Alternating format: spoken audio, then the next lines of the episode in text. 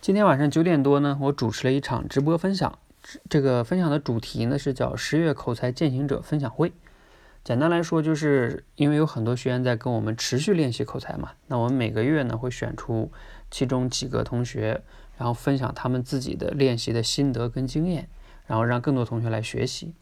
那在这个分享的过程中呢，那有位同学啊向我提了个问题，他说他自己在跟人讲话的时候或者公众表达的时候呢，总是容易没词儿，讲着讲着就没词儿了。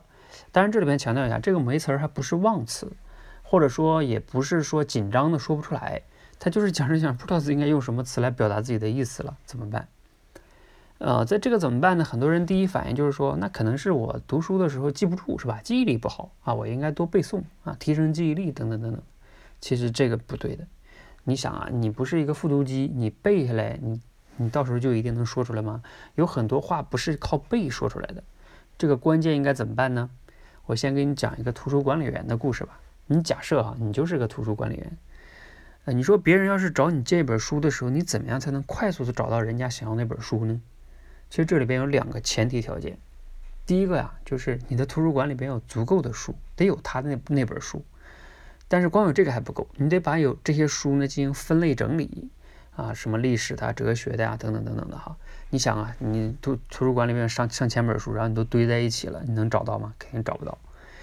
嗯。第二个是什么呢？第二个就是你这个图书馆啊，经常有人来借书，然后他来借呢，你经常去找他那本书。比如说他借的是一本历史书，你知道在哪个区域的哪个货架第几层，你都能记住，因为你经常去找嘛，经常去找你就能找到，不能忘了它在哪儿了，就容易能找到哈。所以对应这个类比哈，你就知道其实解决你说话没词儿的问题也是一样的。第一个维度呢，就是你的图书馆里边要要有很多书，也就是说你要多输入。平时肯定要多学习嘛，这是没得讲的，并且要做有质量的输入。我在二百三十七期节目、二百三十期节目分享的时候，有讲到学习的四个层次，你千万不能停留在前两个层次哈，就是了解跟知道，你要能达到第四个层次。如果你没听过，你可以出门左转听一下哈。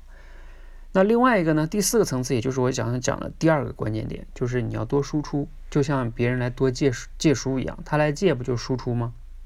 输出会倒逼你理解的更更透彻，这个也是我最近为什么要在我们社群内要求大家哈，倒逼大家一定要每周去做分享的原因，因并且我让他们交押金啊，做不到的话一周一百块钱没了。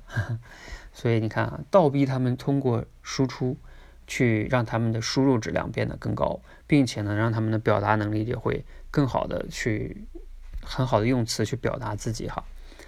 其实道理和方法呢挺简单的，我不就是讲了多输入、多输出嘛，是吧？啊，相信你也发现，这不就是老生常谈吗？对啊，其实，嗯，怎么说呢？解决某些问题呀，提升某些能力，道道理跟方法没有那么复杂啊，你不用找什么特别巧妙的办法，老想着快速提升，其实就是简单的方法，关键就看于你能不能持续的、重复的去做啊。人不是说嘛，简单的事情重复做，你就是高手嘛。